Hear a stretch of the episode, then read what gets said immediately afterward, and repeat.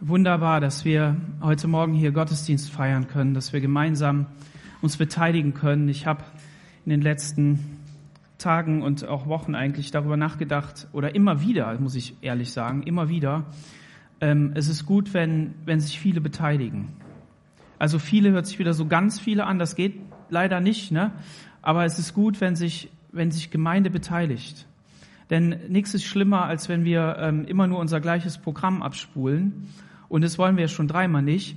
Wisst ihr, was, was der Kern ist, was wir sonntags morgens wollen? Ihr dürft ruhig, ruhig was sagen, ihr wisst das ja. Was wollen wir sonntags morgens? Gott begegnen, ja. Nicht so zaghaft, Colin, Mensch. Amen. Er hat dich nicht umsonst so groß gemacht. Ja, Gott begegnen, seine Gegenwart spüren. Und die Methode ist doch völlig egal. Völlig egal, ob ich irgendwo mit der Gitarre alleine spiele oder singe oder auch a cappella und schief, ist doch völlig egal. Hauptsache, ich begegne Gott, oder? Und der genialste, man könnte auch ein anderes Wort mitgehen nennen, Gottesdienst, ähm, der nicht erfüllt ist mit der Kraft Gottes, da können wir auch eigentlich gleich zu Hause bleiben, oder? Jetzt hätte ich gerne auch ein Amen oder ein Ja. Ja, genau, so. Genau, okay, gut, ihr merkt schon. Und ich, ich wünsche mir so sehr, dass wir, dass wir daran im Gebet arbeiten. Das ist das, was wir tun können. Wir können im Gebet den Himmel aufmachen oder er ist schon offen oder wie auch immer wir das kämpfen halt, durchkämpfen, dass wir, dass wir durchkommen. Den Predigtext habt ihr schon gehört heute. Lukas Kapitel 22, eine fantastische Geschichte. Und ich war ja in dieser Stadt, habt ihr das gewusst? Wenn nicht, dann wisst ihr es jetzt. Ähm, in Jerusalem. Und wenn ihr da mal vielleicht so ein Bild einblenden könntet, ich weiß ja nicht, ob das äh, möglich ist. Ähm, also der Jesus, der, Dankeschön, Josef. Ja, Jesus, der war ja in Jerusalem unterwegs in diesen Tagen weil Jerusalem der Ort war, wo er hingehen wollte. Immer wieder wurde er gestoppt, immer wieder war der Weg verschlossen. Das heißt, er war eigentlich offen. Der, der, Teufel wollte ihn zum König machen. Der Teufel wollte, dass er geehrt wird, dass er groß wird. Und, ähm, und ähm, Jesus hat gesagt, nee, noch nicht. Meine Zeit ist noch nicht gekommen. Aber es kam der Tag und auch dieses Passa, Passafest. Und ähm, wir haben den Text ja gelesen. Dieses Passafest ähm, ist ein Fest, das, die, das das Volk Israel von seiner Geburtsstunde an kannte. Dieses, dieses Fest wird uns beschrieben im zweiten Buch Mose. Und ähm, es beschreibt den Kern des Evangeliums. Klick nochmal nach Jerusalem, dann haben wir das abgehakt. Klick mal da die, die, die Straßen an. Leider sehe ich das ja vorne nicht. Genau. Geht in die Stadt, ne, geht in die Stadt und bereitet das Passa mal vor. Und ich habe früher immer gedacht, ja, es waren breite Straßen. Ne? Und ähm, als Jesus dann letztendlich äh, zur Kreuzigung gegangen ist und sie ihn da geführt haben, welchen Weg auch immer er gegangen ist, es gibt ja eben die Via Dolorosa, wo man das eben so zelebriert, aber wahrscheinlich ist er da gar nicht gegangen, sondern vielleicht nur ein Teil, vielleicht auch gar nicht. Egal. Aber die Straßen waren eng, ja, da waren nicht so viele Leute. Ähm, in meiner Vorstellung sind das immer eine Masse an Leuten, die da um ihn herum sind. Aber sie sind jetzt gegangen und kannst ruhig so durchblättern, ne? Und dann sind sie da unterwegs auf diesen Straßen und wenn man, wenn man da so geht, dann muss man aufpassen, dass man nicht hinfliegt, wenn es geregnet hat. Habt ihr das gewusst? Ähm, wenn da so der, der, der, der feine Staub drauf ist äh, und du da gehst, wenn du mal Urlaub in, in Istrien machst ne, und dann in Porridge bist ähm, und da auf den Berg hochgehst und dann die Straße runter, die ist so steil, dass wenn du mit Flipflops unterwegs bist, dann wird es rutschig. Da habe ich das gemerkt, ja. Aber gut, es regnet ja wenig in diesen Ländern, ne? Und da war er unterwegs. Und die Händler haben mit Sicherheit rausgeguckt. Die haben gesehen, was, was kommt da. Manche haben vielleicht geweint, manche haben betroffen geguckt, andere haben gespottet und gesagt, richtig so, der muss gekreuzigt werden. Wenn der schon vom Staat verurteilt ist, dann mit Sicherheit was dran. Ne? und so weiter. Wie auch immer, was auch immer für eine Einstellung da war. Die Jünger sind da in die Stadt gegangen, um dieses Passamal vorzubereiten. Und, und dieses Passamal wird uns eben im zweiten Buch Mose beschrieben. Ähm, sollte der erste Monat sein. Am zehnten Tag sollte der Hausvater ein Lamm nehmen, das keinen Fehler hat, männlich, ähm, ein Jahr alt. Und er sollte es verwahren bis zum vierzehnten Tag. Und wenn man so, so ein Lamm raussucht, dann ist das natürlich, ich weiß nicht, was die Leute für eine Beziehung zu ihren Haustieren hatten, zu ihren Tieren. Aber es ist doch so, dass wenn wir Menschen offen sind, wenn wir nicht ganz böswillig sind in unserem Herzen, dann können wir eigentlich keinem Tier was zu Leide tun. Und wenn man es separat hält, dann schaut man es auch an, man schaut es jeden Tag an weil es darf ja keinen Fehler haben, wenn es dann geschlachtet wird. Und vielleicht hat manch einer auch schon so gedacht, hm, wieso muss ich das denn jetzt töten?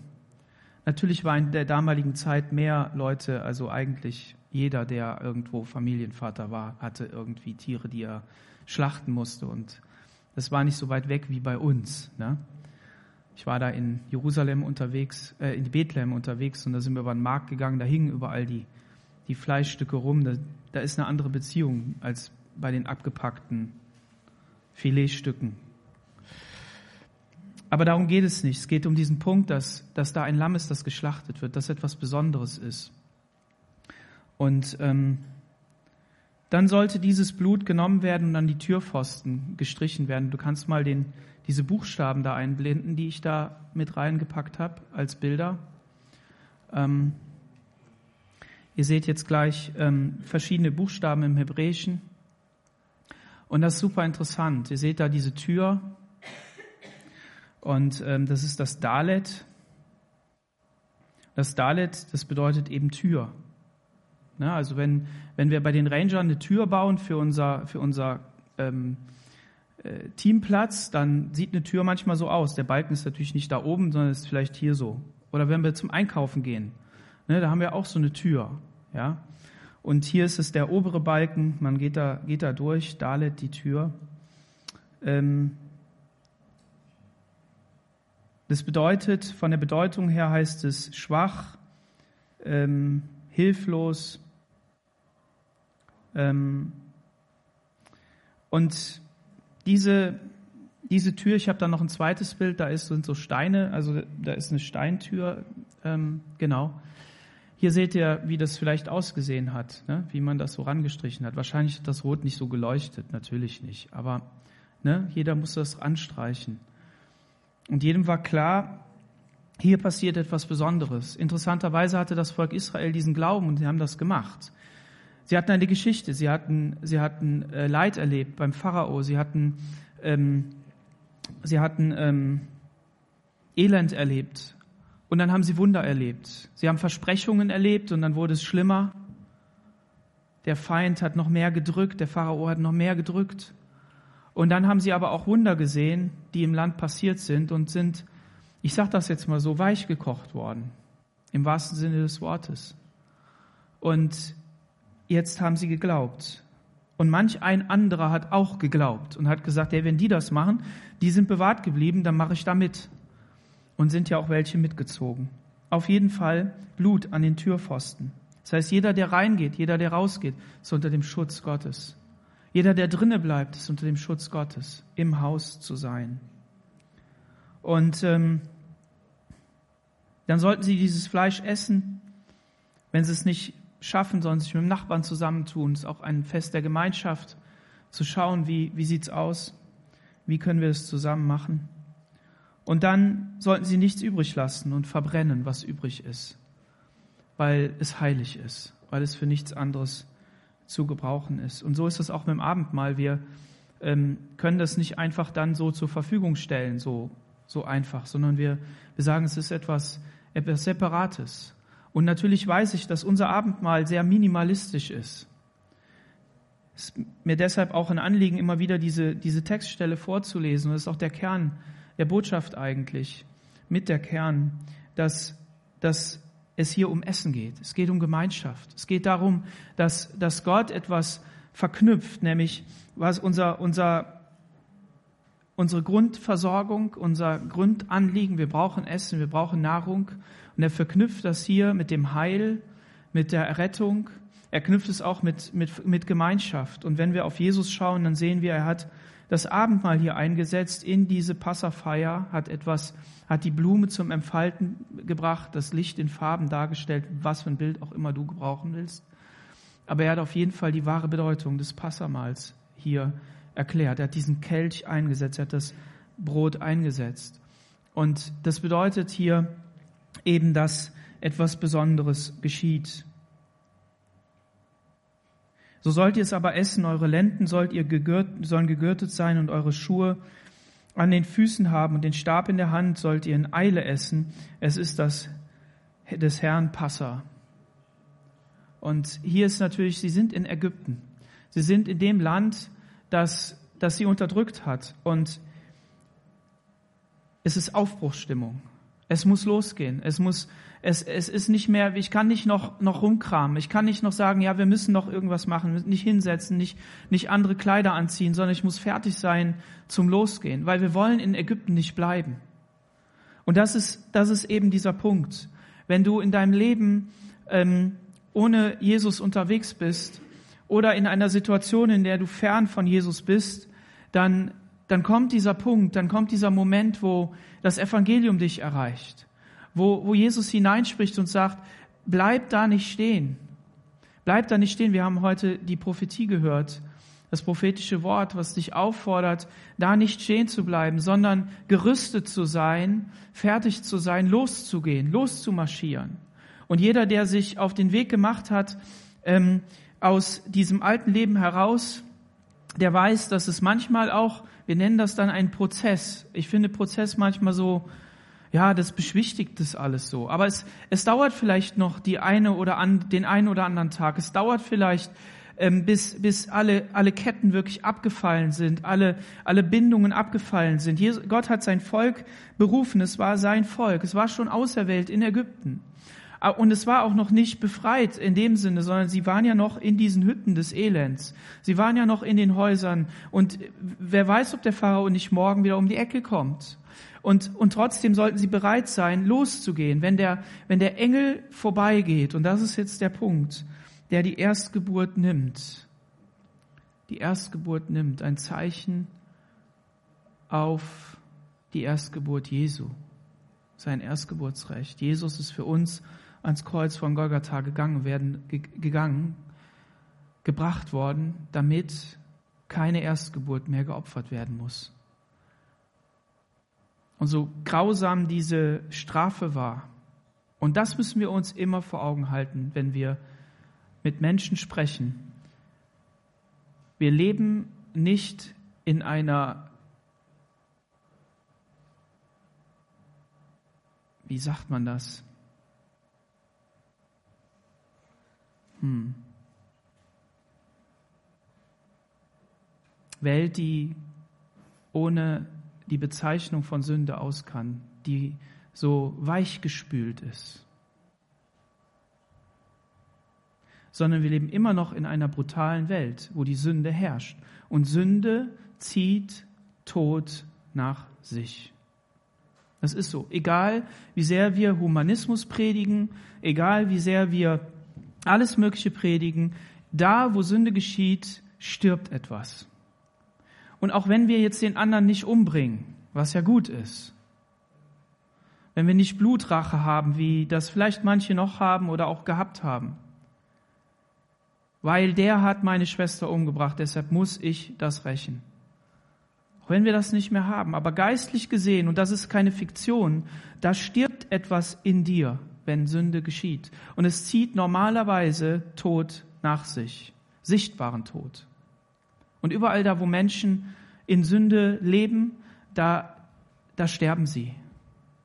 Und das müssen wir uns vor Augen halten. Das dürfen wir uns auch nicht wegdiskutieren lassen im Gespräch, sondern das, das, das muss stehen bleiben. Und es gibt genug Plätze, die wir aufzählen können, auch in unserem schönen Deutschland, die schlimmer nicht sein können. Drehscheibe von Prostitution, von Kinderhandel, von allem Möglichen. Elend. Satanismus ohne Ende. Pädophilie ohne Ende. Wenn man da drauf guckt, da wird einem richtig übel. Und das ist die Sünde. Und deshalb hat Gott gesagt, ich muss das so bestrafen, ich muss das so sichtbar machen. Und das Coole ist, ja, mehr als cool, das richtig Geniale ist, die Befreiung ist, dass Jesus das alles weggenommen hat. Und deshalb setzt er hier seinen Bund ein. Und ähm, da heißt es hier, dann ist das Volk Israel aus Ägypten ausgezogen, sie sind äh, durchs, durchs Meer gegangen, sie sind an den Berg Sinai gekommen und dann heißt es im Kapitel 24, Vers 7, und er nahm das Buch des Bundes, jetzt kannst du mal dieses, ähm, dieses Taf einblenden mit der Buchrolle da. Ähm, das Buch des Bundes und las es vor den Ohren des Volkes vor und, und sie sprachen, alles, was der Herr gesagt hat, wollen wir tun und darauf hören. Da nahm Mose das Blut und besprengte das Volk damit und sprach, seht, das ist das Blut des Bundes, den der Herr mit euch geschlossen hat, aufgrund aller dieser Worte. Das, hier seht ihr dieses Taf, dieses Taf, das ähm, bedeutet ähm, eben dieser, diesen Bund, einen Rahmen. Ja, und damit wollte ich etwas aufzeigen, nämlich, dass die Buchstaben im Hebräischen immer eine, eine praktische Bedeutung haben, die mit dem Buchstaben selbst verbunden sind und den Worten, die daraus gebildet werden. Und damit wird das Volk Israel das Volk des Buches, das Volk des Schreibens, des, des Lesens, des Kopierens, des Abschreibens, immer wieder beim Lesen daran erinnert, was Gott damit meint. Und ich weiß, wir lesen darüber hinweg. Ja, schaut mal die ähm, wir, wir, wir gewöhnen uns an Dinge. Die Rubina hat eben in ihrem Gebet gebetet, Immanuel, danke, dass du Gott bist, der mit uns ist. Und wisst ihr, wie ihr Mann heißt? Immanuel. Jeden Tag wird sie daran erinnert, dass Gott mit ihr ist. Und ich glaube, dass du das auch manchmal nicht siehst, weil man darüber hinweg liest. Aber trotzdem ist das da. Und, und das ist so genial. Schau mal in dein Leben hinein, wo du an Dinge erinnert wirst, die Gott in deinem Leben gemacht hat und über die du hinweg liest, über die du hinweg schaust. Und dann hat Gott diesen Bund erneuert. Die nächste Generation, die ins Land Kanaan gegangen ist, hat gesagt, wir müssen nochmal einen Bund schließen. Wir müssen nochmal das erneuern, bevor ihr das Land einnehmt. Und so gab es verschiedene Bünde. Und als dann, ähm, als dann der, der Salomo das, den Tempel eingeweiht hat, es wurde irgendwann, wurde aus der Stiftshütte, die Gott gegeben hat, die gebaut worden ist in der, in der Wüste, wurde ein Gebäude gebaut. Und dieses Gebäude, das war der Tempel, den Salomo gebaut hat. Und dann hat er ihn eingeweiht und dann hat er gebetet. Im zweiten Chronik, Kapitel 6 wird das beschrieben. Und hier heißt es in Vers 19, wende dich aber, Herr, mein Gott, zu dem Gebet deines Knechtes und zu seinem Flehen, dass du erhörtest das Bitten und Beten deines Knechtes vor dir, dass deine Augen offen seien über diesem Haus Tag und Nacht, über der Stätte, von der du gesagt hast, du wollest deinen Namen da selbst wohnen lassen, dass du hörtest das Gebet, das dein Knecht an dieser Stelle beten wird. Vers 22.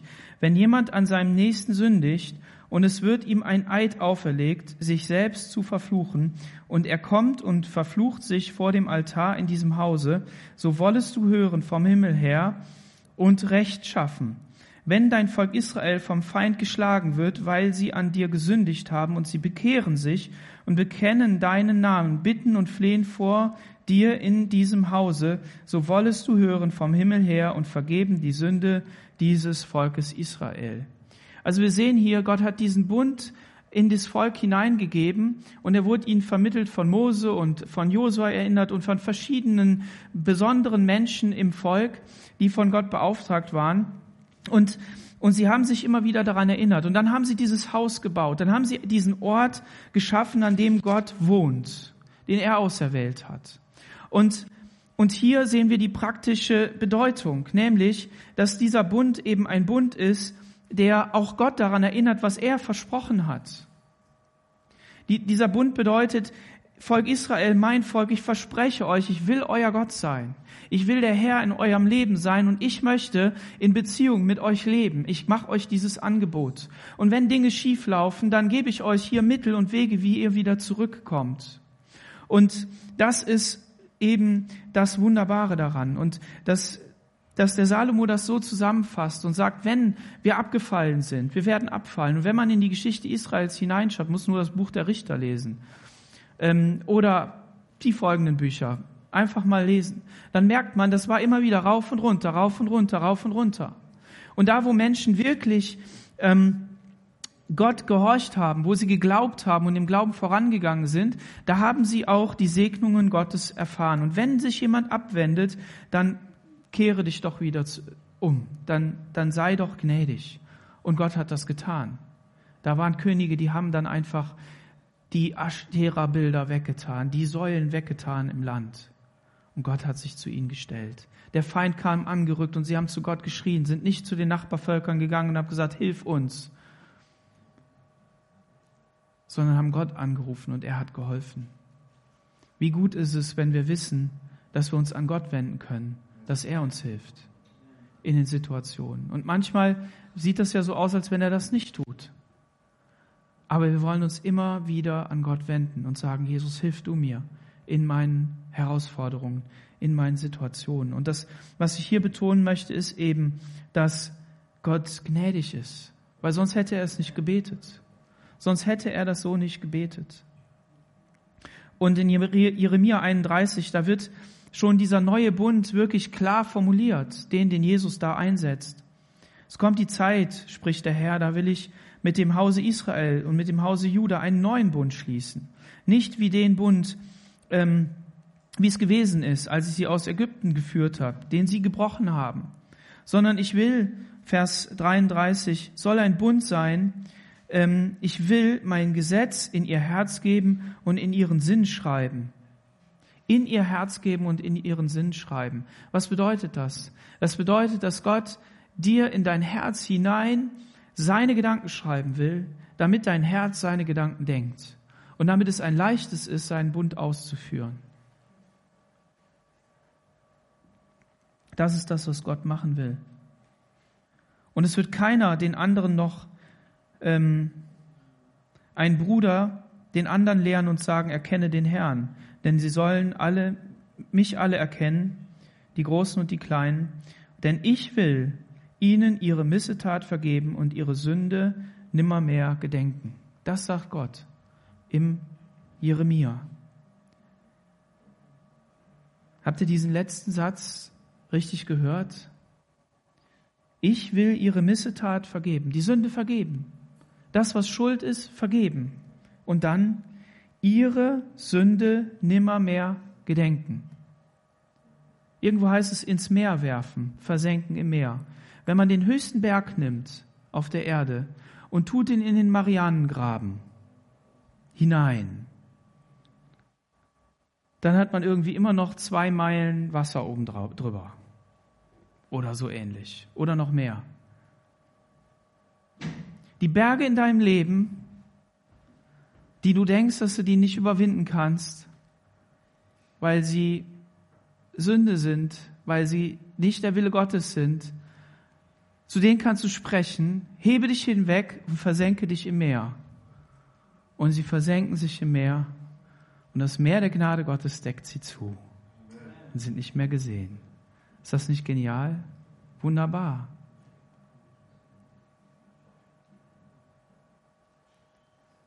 Wir leben in keiner Traumwelt. Das geht nicht so auf Fingerschnippen. Wir leben im Kampf, im geistlichen Kampf. Aber das Schöne ist, dass Gott diesen Bund hier, von dem er spricht, mit einem Wort beschreibt.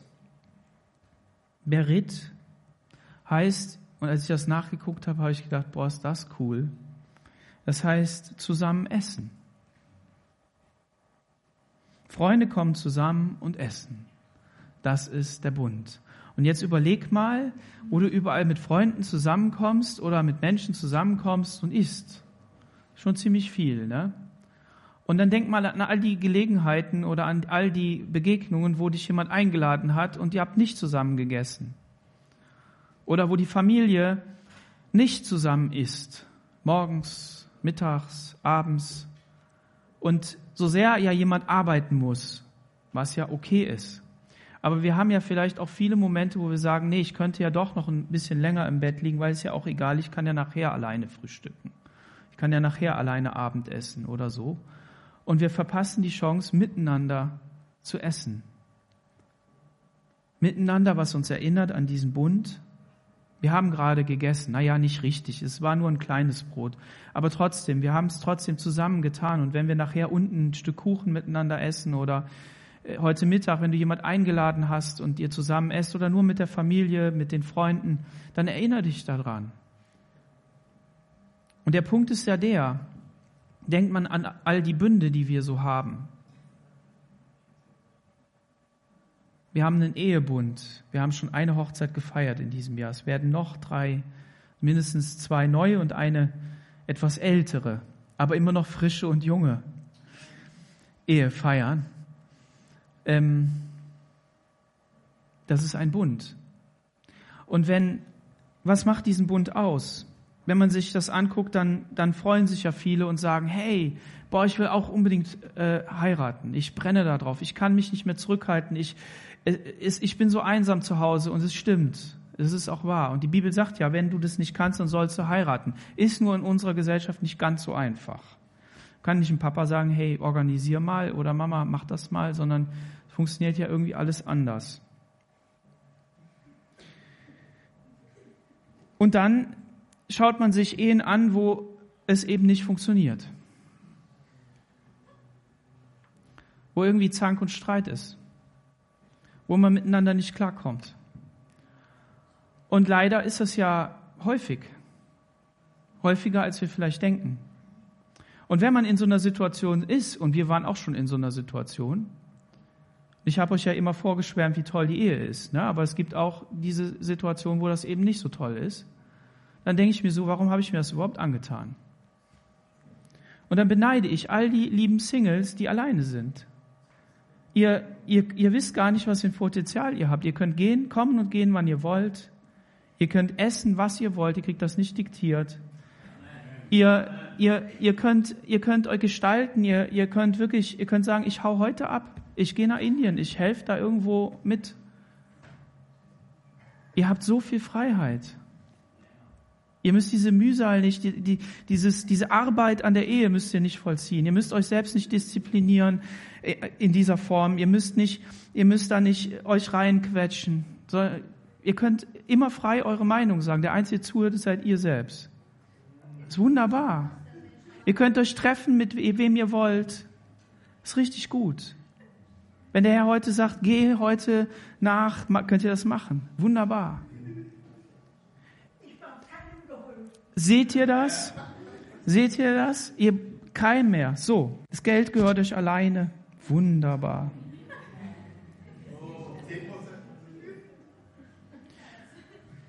Der Punkt ist doch, dass wir in unserer Gesellschaft durch das, was wir anschauen, die Filme, die Werbung, die, die Ideen, dass wir in eine Ecke gedrängt werden und dass, dass manches, was Gott einfach auch so geschaffen hat, einfach schlecht gemacht wird und dass du immer nicht genug hast und dass du immer nicht richtig bist und dass du immer dich irgendwie verändern musst und dass das, dass das irgendwie so ist. Und dann gibt's ja noch die eigenen Wünsche.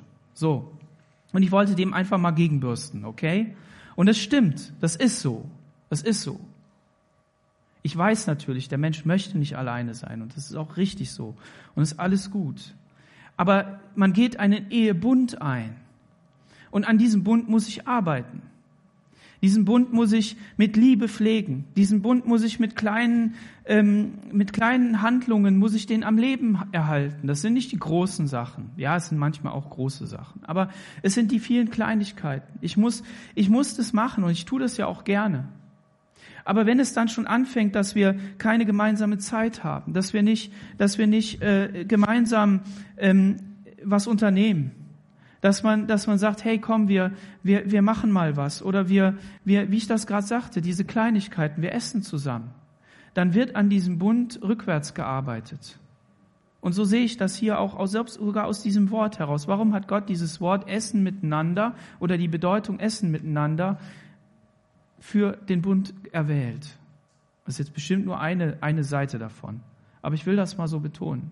Weil er genau wusste, wie Menschen funktionieren. Wir funktionieren über Gemeinschaft. Wir, unser Treibstoff ist, dass wir, dass wir gemeinsam unterwegs sind.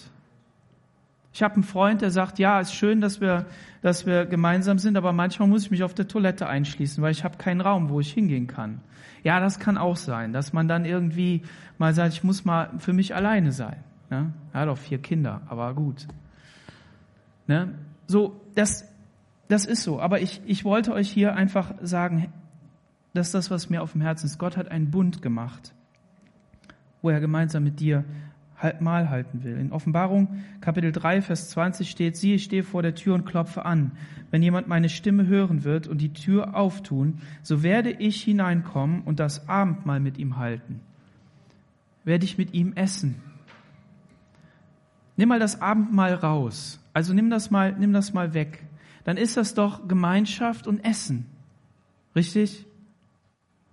Der Herr Jesus klopft an die Tür und sagt, ich will Gemeinschaft mit dir haben. Ich will mit dir gemeinsam essen, mich unterhalten, mich erfreuen an, an diesem Essen und natürlich Abendmahl, weil es das Sinnbild für die, für die Erlösung ist. In Johannes 1, Vers 12 heißt es, wie viele ihn aber aufnahmen, denen gab er Macht, Gottes Kinder zu werden, denen, die an seinen Namen glauben. Amen. Dir hat Gott Macht gegeben und will Gott Macht geben, Kind Gottes zu sein, du musst an seinen Namen glauben. Und das ist der Schlüssel. In Hebräer 11, Vers 1, da heißt es, es ist aber der Glaube, eine feste Zuversicht dessen, was man hofft und ein Nichtzweifeln an dem, was man nicht sieht. Und diese feste Zuversicht bedeutet eigentlich Substanz. Eine feste Substanz. Und wenn man da weiter hineinguckt, dann, dann sieht man Grundlage der Hoffnung, also Fundament. Der Glaube selbst ist das Fundament. Wenn dir also einer sagt, ja, du mit deinem Glauben, den kann man ja nicht beweisen. Ja, das ist ja der Punkt. Es geht eben nicht. Es geht eben nicht. Aber was soll ich denn machen, wenn es so ist? Es ist eben so. Eine, ein festes Fundament, eine feste Zuversicht. Und ein Nicht-Zweifeln an dem, was man nicht sieht.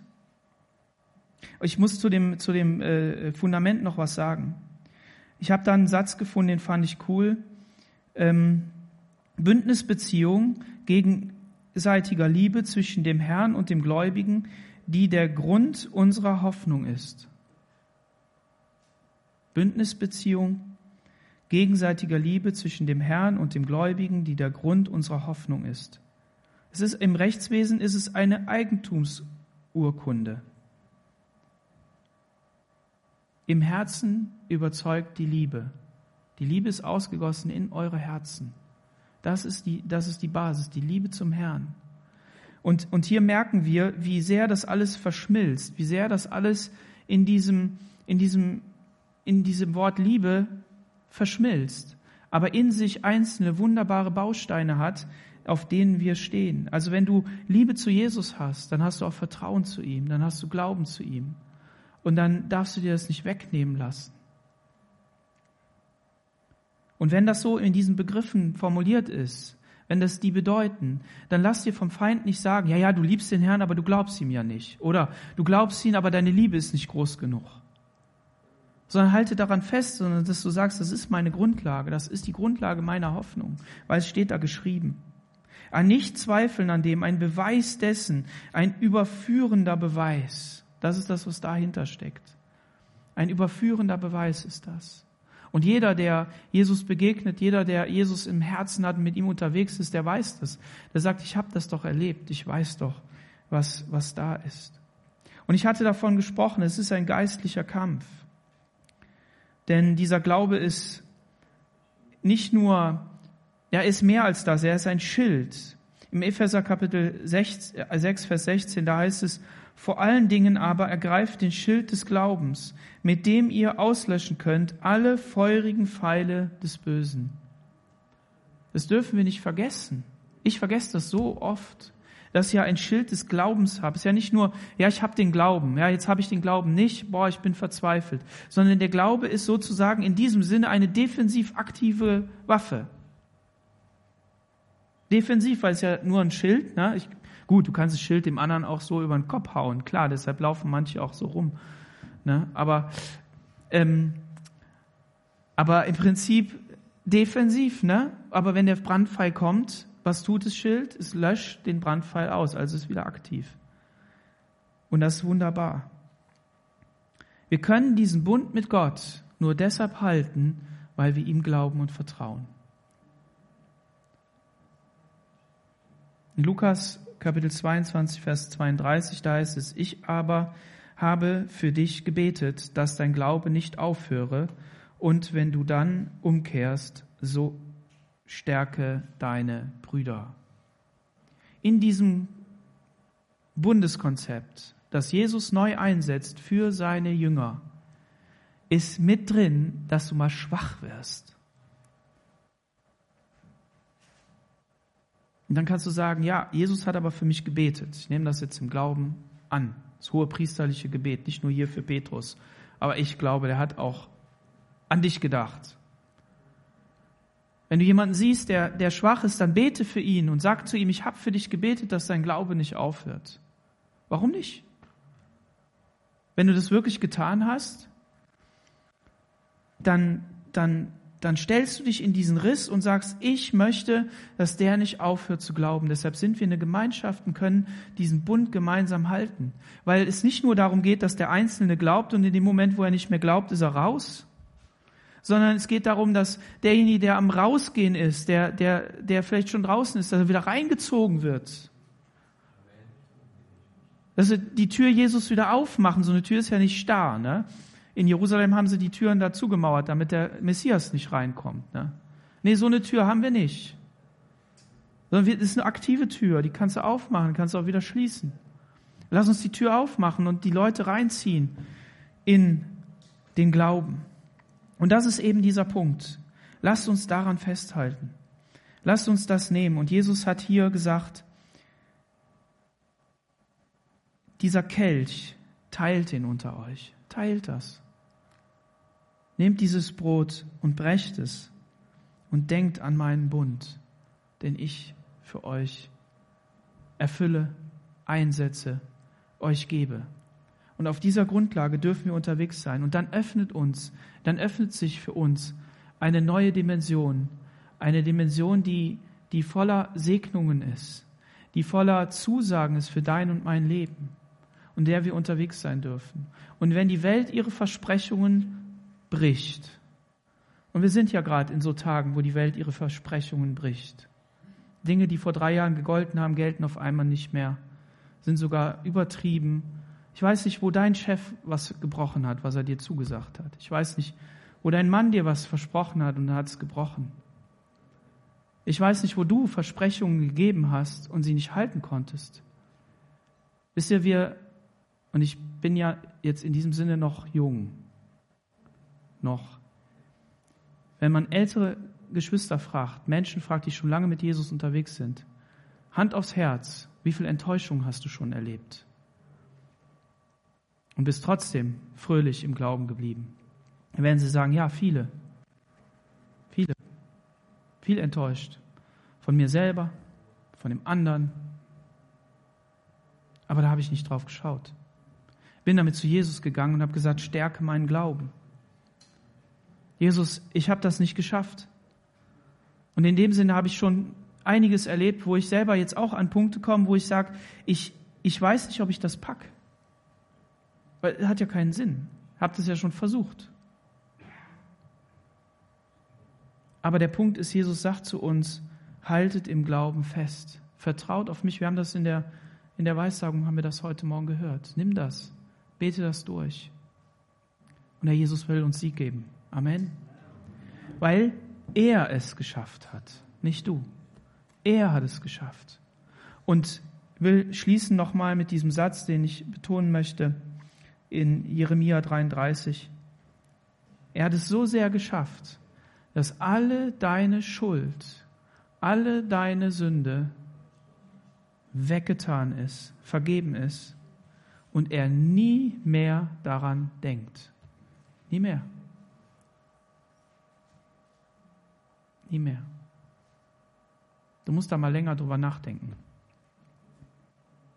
Auch darüber nachdenken, dass Gott ja zeitlos ist. Der weiß ja schon, was morgen in deinem Leben ist, übermorgen. Unglaublich. Wir dürfen wirklich als freie Gotteskinder unterwegs sein. Wir dürfen uns frei waschen im, im Blut des Lammes. Und in diesem Sinne will ich dich einladen, wenn du Jesus noch nicht kennst, wenn du sagst, ja, ich habe noch nicht diese Entscheidung getroffen, ich, ich, ich habe das noch nicht, dann, aber heute hat Jesus zu mir geredet, dann komm einfach und wir beten für dich. Wir führen dich da diesen Weg und Gott möchte auch in dir dieses Wunder tun. Heute ist ein Gnadentag, ein Tag, in dem du Gottes Kind werden darfst, ein Recht bekommen, Sohn und Tochter Gottes zu sein. Amen. Lass uns gemeinsam aufstehen. Und beten. Herr Jesus, wir danken dir für diesen Sonntagmorgen. Wir danken dir für deine Kraft, die du uns gibst. Danke für das neue Leben, das du geschenkt hast. Diesen neuen Bund, der uns daran erinnert, Herr, was du für uns getan hast. Und Jesus, du hast es auf so einfache Art gemacht. Du hast es in einem Volk gemacht, das das Passa kannte, in- und auswendig. Und sie, und du hast es da hineingelegt, Jesus. Und letztlich sind wir mit eingenommen, weil wir an diesem Abendmahl teilnehmen dürfen. Und jedes Mal, wenn wir gemeinsam essen, dann dürfen wir daran denken, dass was du getan hast, dass es für uns gilt. Jesus, ich danke dir dafür und preise dich. Es ist Gemeinschaft mit dir. Es ist, es ist ein Miteinander unterwegs sein. Jesus, ich bete, dass du den Glauben stärkst. Den Glauben im Leben meiner Geschwister. Herr, dass du demjenigen, der die ersten Schritte geht, der sich aufmacht, Herr, um zu dir zu kommen, dass du ihm hilfst, dass du ihr hilfst, diese Schritte zu gehen. Herr, wir brauchen deine Hilfe. Wir brauchen deine Offenbarung und wir brauchen deine Zeichen in unserem Leben. Amen. Amen.